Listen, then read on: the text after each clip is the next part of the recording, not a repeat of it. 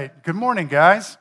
Uh, I'm Jeff Oldham. I'm the executive pastor here. I'm not the teaching pastor. Uh, Todd Sapisa was on a study leave this last week, and I talked to him this morning. He said it went wonderfully. He just sat with the Lord and just looked at the year ahead to see where our Melanie Park family would be. And so we're just grateful that he could take that time. But because he did that, he said, You have to preach. And I was like, No. And he said, Yes. And I was like, No. He's like, Yes. He said, I'll, I'll fire you. I was like, Okay, I'll preach. So that's the kind of guy that leads our church right there. Just kidding. None of that really happened. All right. So uh, we're going to start a new series, um, four week series called Grace Upon Grace. Man, I, I, I don't know about you, but I've been thinking about this week. Maybe you haven't. But this idea of waves of grace, I need that desperately. Hopefully, this morning, we'll walk through one of the rhythms of the Christian life that really magnify God's grace. And so we've got four different um, rhythms uh, where grace is magnified. The first one is going to be devote daily. That's what we're going to talk about this morning. Second one's going to be gather weekly. The third one's pursue relationally. And the last one's engage missionally. So hopefully you guys can join us for the next four weeks as we just talk about God's grace towards us. What a great way to open the, the year 2022. And so, right off the bat, though, I think what you guys will do, though, is when you hear the term devotion, you're going to think, oh, he's going to give us five steps to a spicy, quiet life. and you're like, oh, that's, that doesn't sound, especially people that have been around church culture for a while, that's really where your mind will go. But I, I'm not so sure that's going to increase my affections for Jesus. I mean, a, a good quiet time is great. But I'm not so sure that's going to dig down into the deeper places in me. So, what we're going to do this morning is we're going to look in the deeper spots of where God works to really determine what does daily devotion look like, and maybe even um, why we do that. Because this is the idea: is that uh, I hope that seeing Him for who He is, and seeing us in relationship to Him will really increase our desire for a daily devotion. And I was talking to Todd about this last week, and I said, What do you think is like a primary? When we walk out of here on Sunday, what do you guys think would be something that would be life giving to me? And this, these were his terms. He said, What I hope everybody in the room uh, realizes is that daily devotion is an opportunity to linger in the presence of God. It's not about a quiet time or whether I read my Bible too much or not enough or I pray enough. It's the opportunity to linger in God's presence. And that's beautiful. So before we jump out here, let's pray that that happens, that our hearts are yielded to a good and gracious God, and that we leave here with the understanding that we have an opportunity to linger in His presence. So let's pray. Father God, you are sovereign. May your words and truths be magnified through your truths today. Settle our hearts to a rhythm that beats with yours, grace upon grace. As we walk through this life imperfectly, your waves of grace wash over us. So, God, please through the work of the Holy Spirit, speak boldly your truths and, and as we look into opportunities just to linger with you. We'll take this moment in time just to do that this morning through the words of your truth, Father. Father, we pray that all of this is to your glory and to our good. We pray this in the beautiful and strong and magnified name of Christ. Amen. All right. When I was in college, I wanted to be a comic book artist. I know that's weird. And my dad said, You'll never do it, you'll never make it. I mean, obviously, his uh, prophecy became true because I never was a comic book artist. But that, for a, a few years of my life, that's what I was devoted to. I wanted to go to college to be a comic book artist. I have a pretty good, God given talent of drawing. I could draw anything. It's incredible. I was telling uh, Brad Hodge this morning, I was like, it's, it's a worthless, uh, I mean, it's a worthless uh, skill because people are like, oh my gosh, that's so cool. But nobody ever pays me money to do it. And so it's crazy. It's just, it's one of those things. But I thought, man, I could be a comic book artist. I loved Marvel Comics and I like to draw. So I came to Texas Tech University, enrolled in their art program, devoted my life to it. I got all the pencils, got all the equipment. I drew. I went all the, the drawing classes, the painting classes, everything. I was like, man, this is so much fun. I even developed a comic book character called Mr. Thunder. Man, this guy was big and hulky, and I was like, that's who I want to be. I was skinny, I was not hulky, and I was like, woo! And so he was kind of this um, uh, projection of the self I wanted to be. And I devoted myself to it. The problem is, the, I saw the, the, um, the talent of everybody else in the program. I thought, I'm really kind of middle of the road. Working for Marvel Comics, there's only a handful of people that do that, and it kind of came to an end pretty quickly.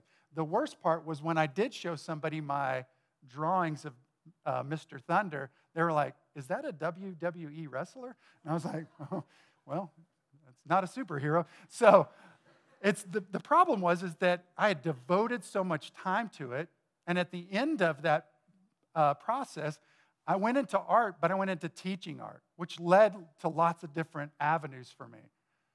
But it wasn't what I had projected to be my life to be. And that's okay. I went into teaching, I got to really develop lots of kids, and I thought that was really cool.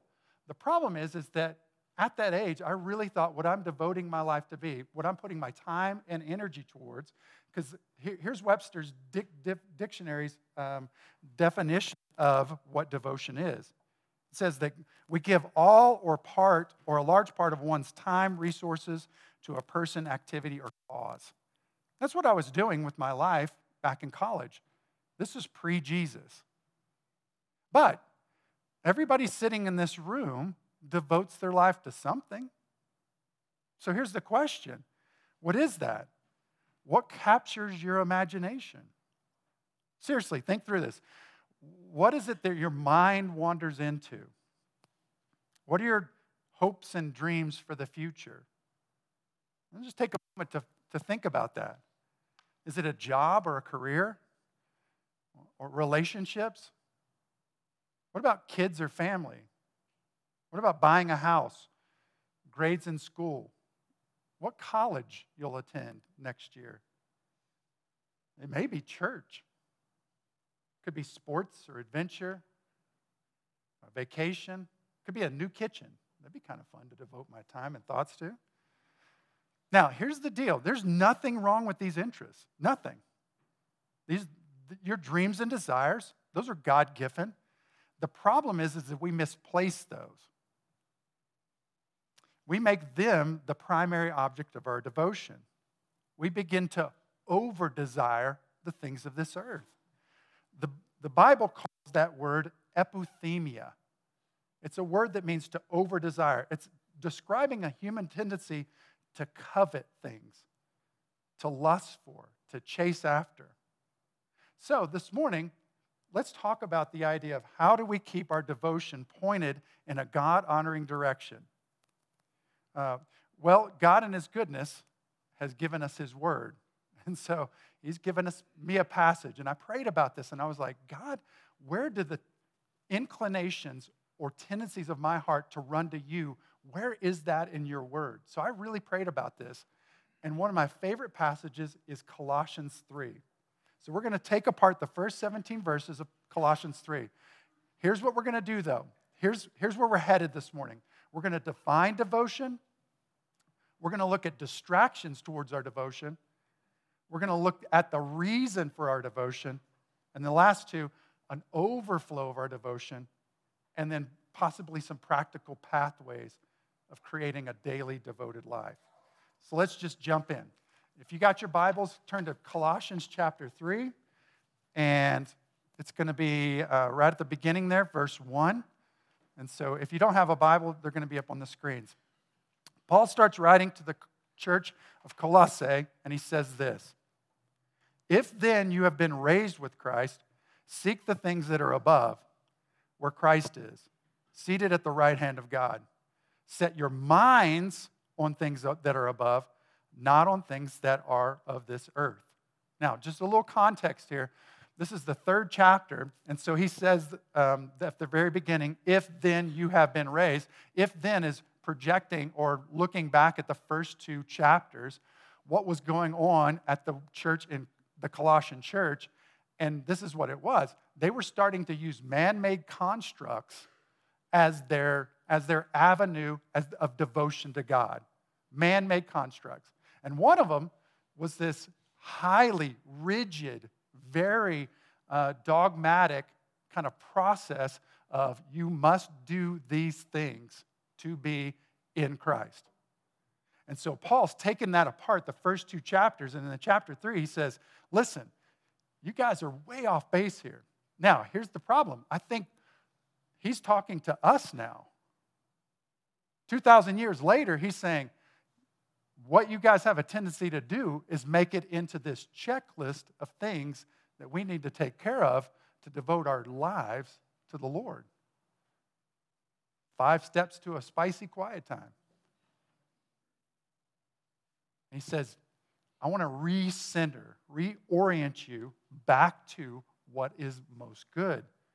So look at the two things he says. He says, Seek the things that are above, where Christ is, and he says, Set your minds on the things above. When he says seek the things, he's saying, What does your heart desire? So it's the heart, it's at the desires of the heart level, and then it's at the, the, the level of our thoughts. He says, What we think about, what we desire, what we chase after. He says, Set those things on the things that are above. Now, uh, Paul makes this incredible identity claim next. And these two things are tied together. So see what he does here, and then we'll go back to the first two verses.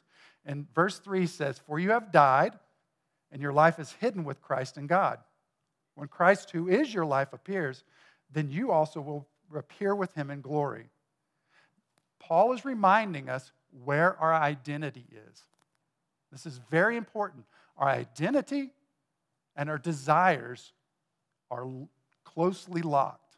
And so Paul is saying that it's in Christ. For those of us who have placed our trust in Christ's work, his life, his death, his death on the cross, that even it allows us to sit here, um, his resurrection, proving his deity, and that even death couldn't hold him.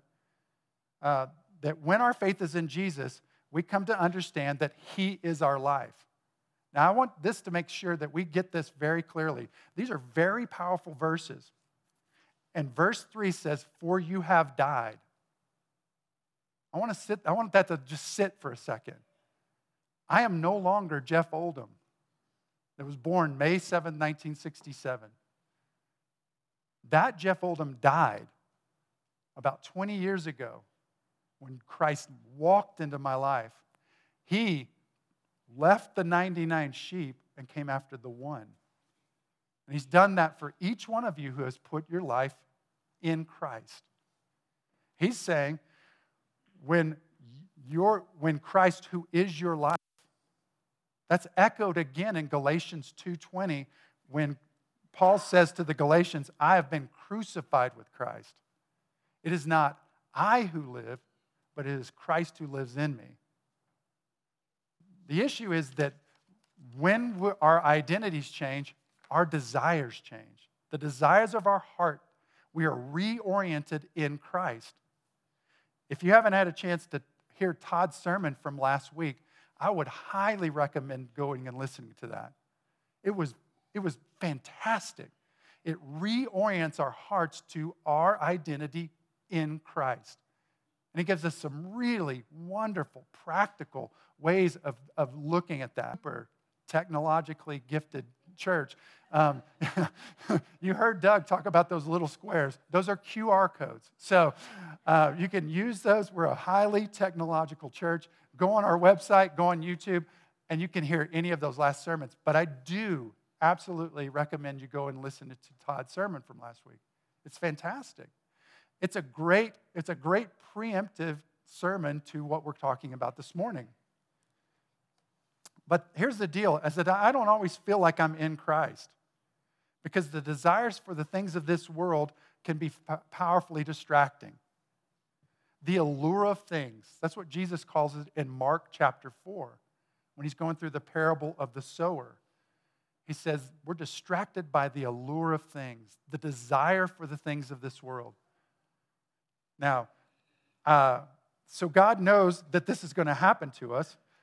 And I think that we are the most distracted culture in the history of cultures.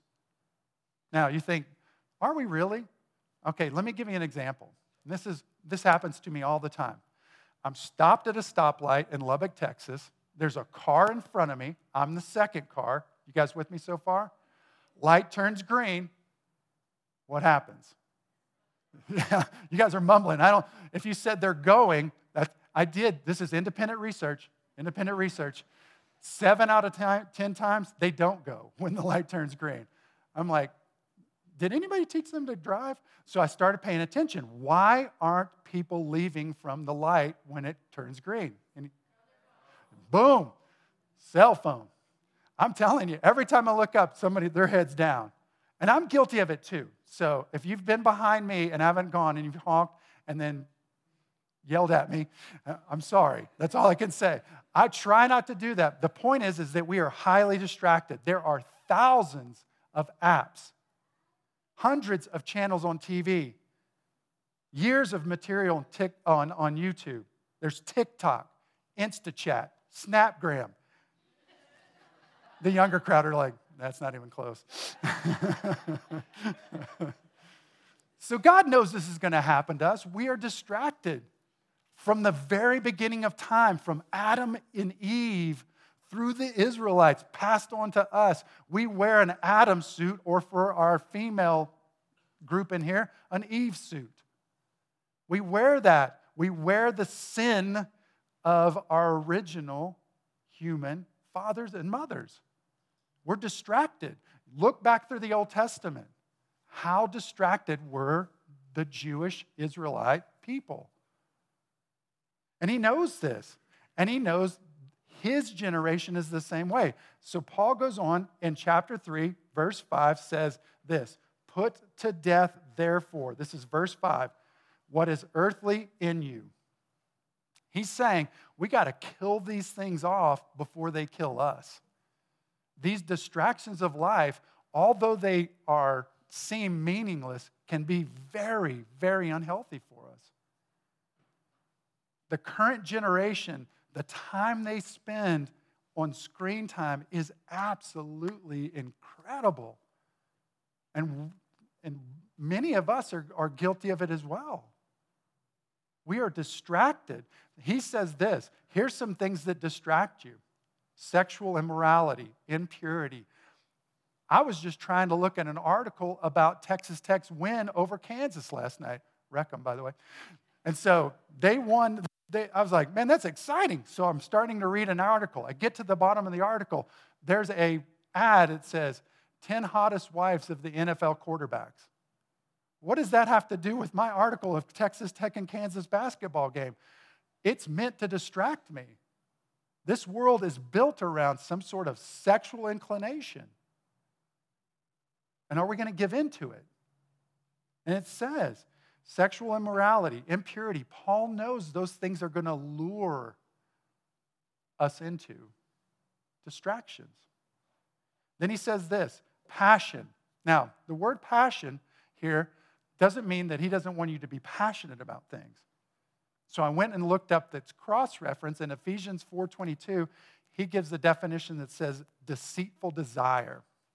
What that means is that those are things that look really good that we're like, man, that would be really good for my life. Mine would be some sort of soccer equipment or some good golf clubs. I would look at that and go, there's nothing really wrong with that.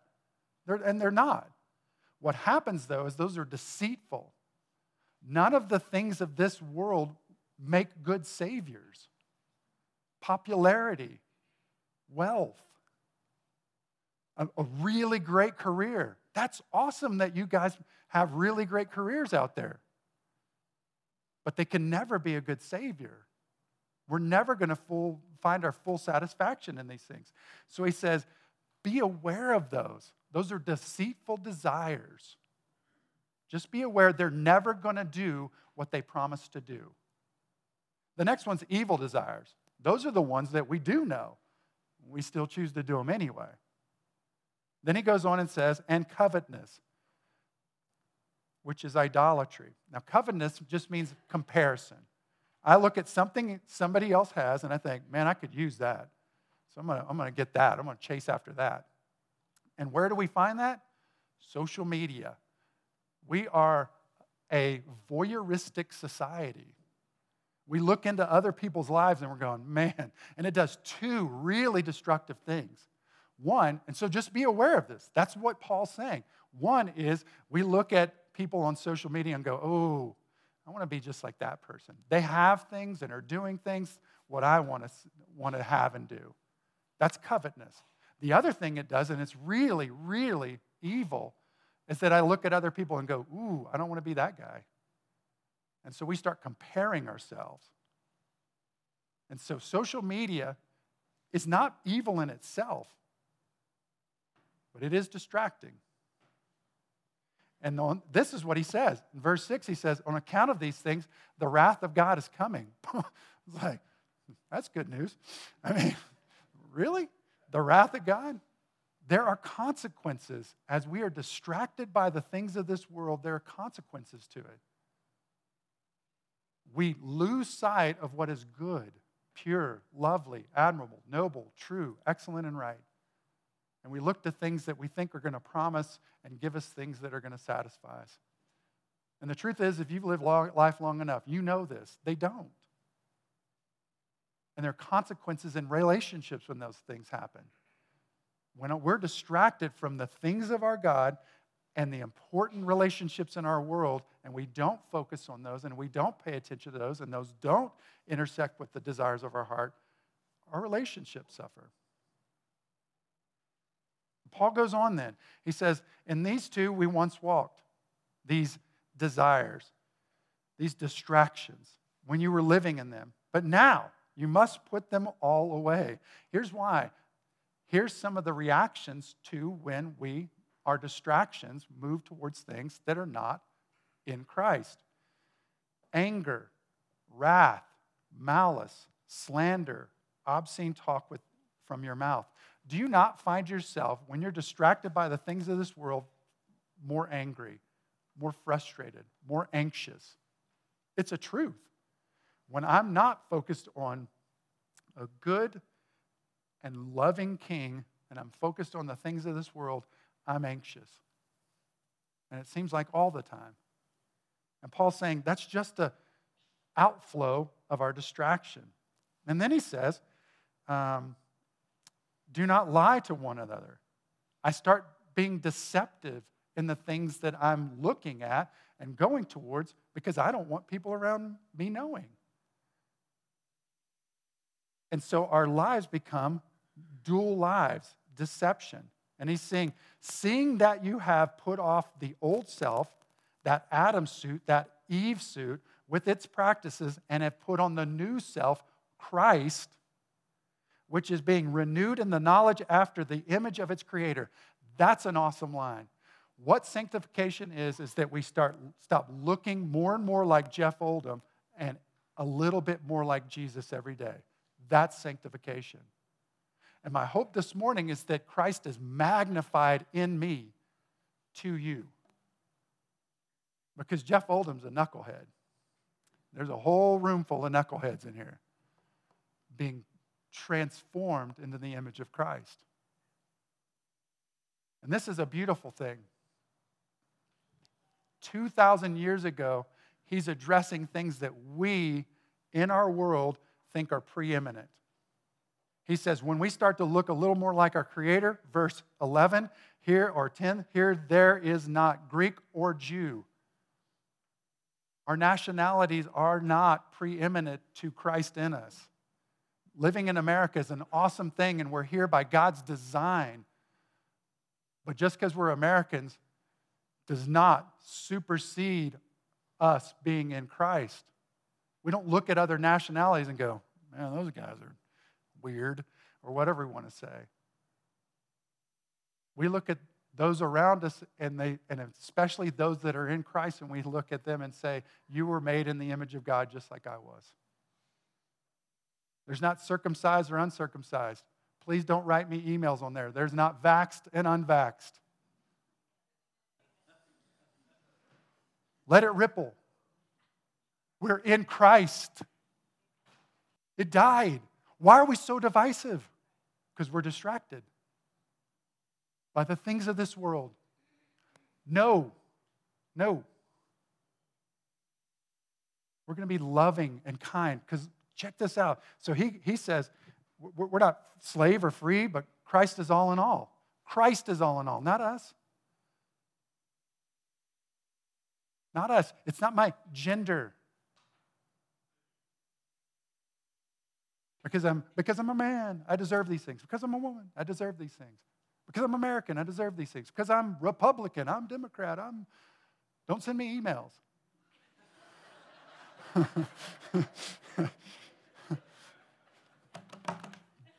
Christ, live him out. He says, Keep my eyes on the things above, not on the things of this world. You want to change the conversation. You want to change the verbiage. Live out Christ. And he tells you, and I think he, he, there are people in this room that don't believe in Jesus. Every morning, Sunday morning, we have people and they're like, mm, I want to come see what's going on here. And they're saying, I'm not convinced he's worth following. I, I, I don't see that. I would say that there's probably believers in this room that saying, man, following Jesus is hard. Sometimes it's hard to do that. As, this, as Brian was talking about, this is, we're, this is not easy. Is he worthy? Well, Paul reminds us of the reason of our devotion. And I love this part because it's a little bitty verse kind of packed right in the middle. If we miss it, we miss him. And it's verse 12, at the very beginning, 12a. He says, Put on then. Remember, we're taking off the Adam suit. We're taking off the Eve suit. We're putting on Christ. He says, Put on then. And the reason he says that we can put on then, listen to this is so beautiful. As God's chosen ones, you're not an accident. I'm not an accident. He doesn't make junk. He made us. He created us in His image.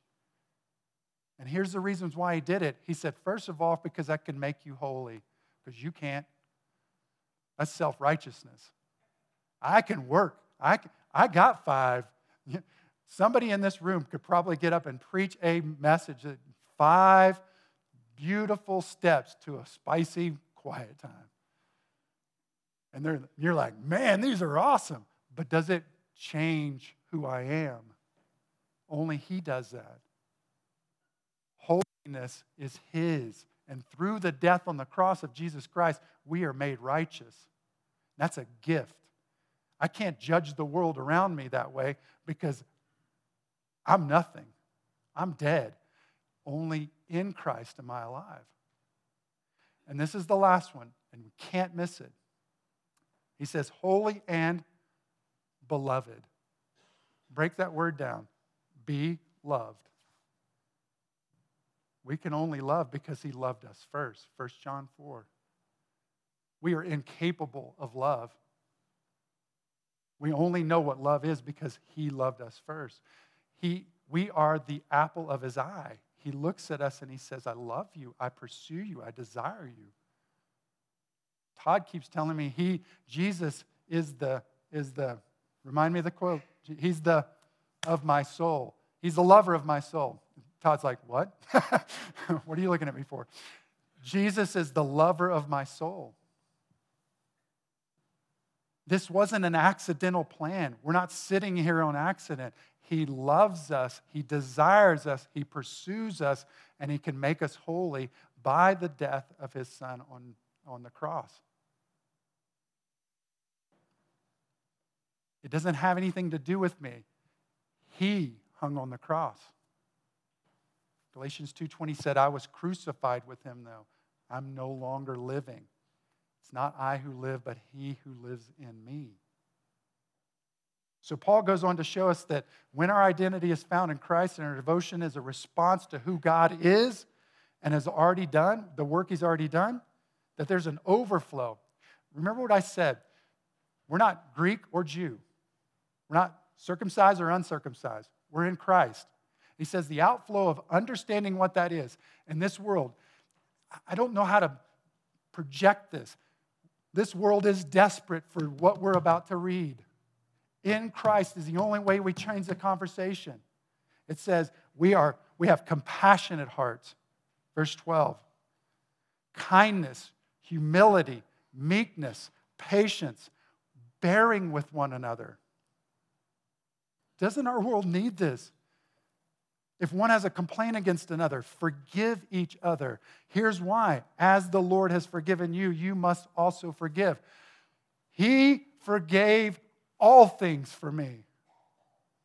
And if you guys knew my past, I'm not so sure you would have hired me, although the elders had heard my past. But some of you are like, woo, that guy was messed up. And then Jesus walked out of heaven, put me on his shoulders, and said, Come with me. And he changed my heart, the desires of my heart. And he says, Above all these, put on love, which binds everything together in perfect harmony. He desires unity for us. And look at this, and let the peace of Christ. If you're anxious today, if you'll just look up, we're going to talk about this in a second. We'll just look up that peace of Christ. Let it rule in your hearts, to which indeed you were called in one body. And I love this, and be thankful. Again, go check out Bruce Shubielka's sermon from two weeks ago. He does an amazing job of saying when we reorient our hearts to Christ, we become a people of gratitude not grumbling. And so Paul didn't make this up out of thin air. He's just restating what Jesus claimed. Chapter 15 of John, he says, I am the vine, you are the branches, who abides in me, I abide in him, bears much fruit. For apart from me, you can do nothing. Guys, nothing that comes out of us, us, the old Adam suit, the old Eve suit, is good. Nothing it's tainted with us. Only when we abide in Christ does anything good come out of us. That's the fruit of our lives. So, Paul has shown us how to define devotion, set our hearts and minds on the things of God, to be aware of the distractions of this world. The reason we devote our lives, he is because he is worthy of our devotion, that our devotion to God overflows into our relationships and everything that we do. But my wife said, Man, that's, that's good, that's good. But what's that look like? So, for you pragmatics out there that need a little bit of uh, structure to this, Paul gives it to you. He says in verse 16, Let the word of Christ dwell in you richly. That's beautiful, isn't it? John 1 says the Word became flesh. When we spend time in God's Word, we spend time with our Savior, our King. That's how we keep our hearts and minds and sights on the things above God's Word. What does that look like to you? Go Google five steps to a spicy quiet time. Maybe you'll get that. I don't, I don't know what it looks like to everyone. But what it looks like to me is I, I desire, because my heart's changed, I desire to spend time with Him in, in the morning. in the evening. And I'm not going to say every day, but he removes, he, he moves again back to my inclinations to him. And I look in his word and I say that is life giving. And what that does is that he says, uh, teaching and admonishing one another in all wisdom. When we spend time in God's word, then we can admonish, encourage, move each other towards Christ. We can sing psalms and hymns and spiritual songs. Man, was worship this morning, the worship songs this morning, did that seriously? I mean, I was back there, I was like, yep, I'm going to be a mess when I stand up. By God's grace, tears dried up, I'm good to go. But man, my heart was moved. Thank you, Brian, and to the worship team. Songs. Sometimes I lay in my floor and I just let Kari Jobe sing of God's goodness and my heart moves towards Him. And with thankfulness in your hearts. And whatever you do, in word or deed, do everything in the name of Lord Jesus, giving thanks to God the Father through Him. Listen, that means even the mundane things. When our hearts are positioned towards Christ and Christ alone, picking up the kids is an act of worship, doing the dishes is an act of worship.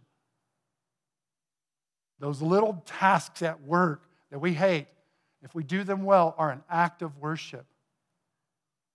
The mundane becomes God glorifying when our hearts are right, when they're positioned and looking at our Father. So it's uh, a, maybe saying, okay, Jeff, we get it. Devote our lives to God, abide in Him, learn to identify the distractions, kill them off. But I know tomorrow's coming. And the distractions of life come again. And it's hard. And I know there's somebody in this room, whether one person or many, that's sitting here and going, You don't know my life. It's hard. My marriage sucks. Life is hard. This is the great, great thing grace upon grace upon grace. He says, I don't, you don't have to do five steps to a spicy quiet time.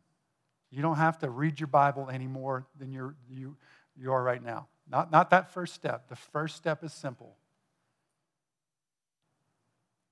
And I know there's a devil out there that says the thief comes to steal, kill, and destroy. It's real.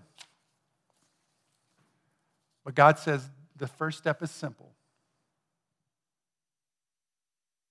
run to me. You don't have to figure it all out.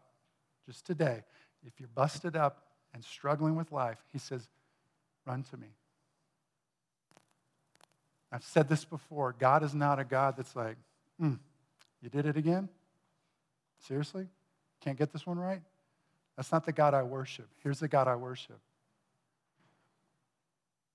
Come to me. Take a step. Run back to me. Now it's like, I wonder if I have something that would illustrate that. It'd be awesome. And then God planted this little seed. And it may be corny, but I think it's beautiful. Let's watch. And I let it run a little longer because when he starts to let go, he just grabs him again. this is dumb, sorry.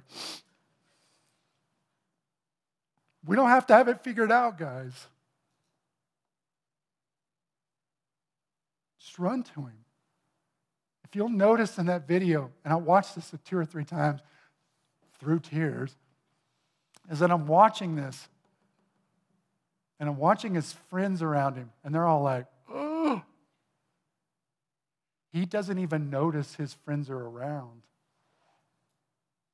His father is the only object of his devotion. And he sprints to him and he hugs him. That's, that's what God's calling us to do grace upon grace upon grace.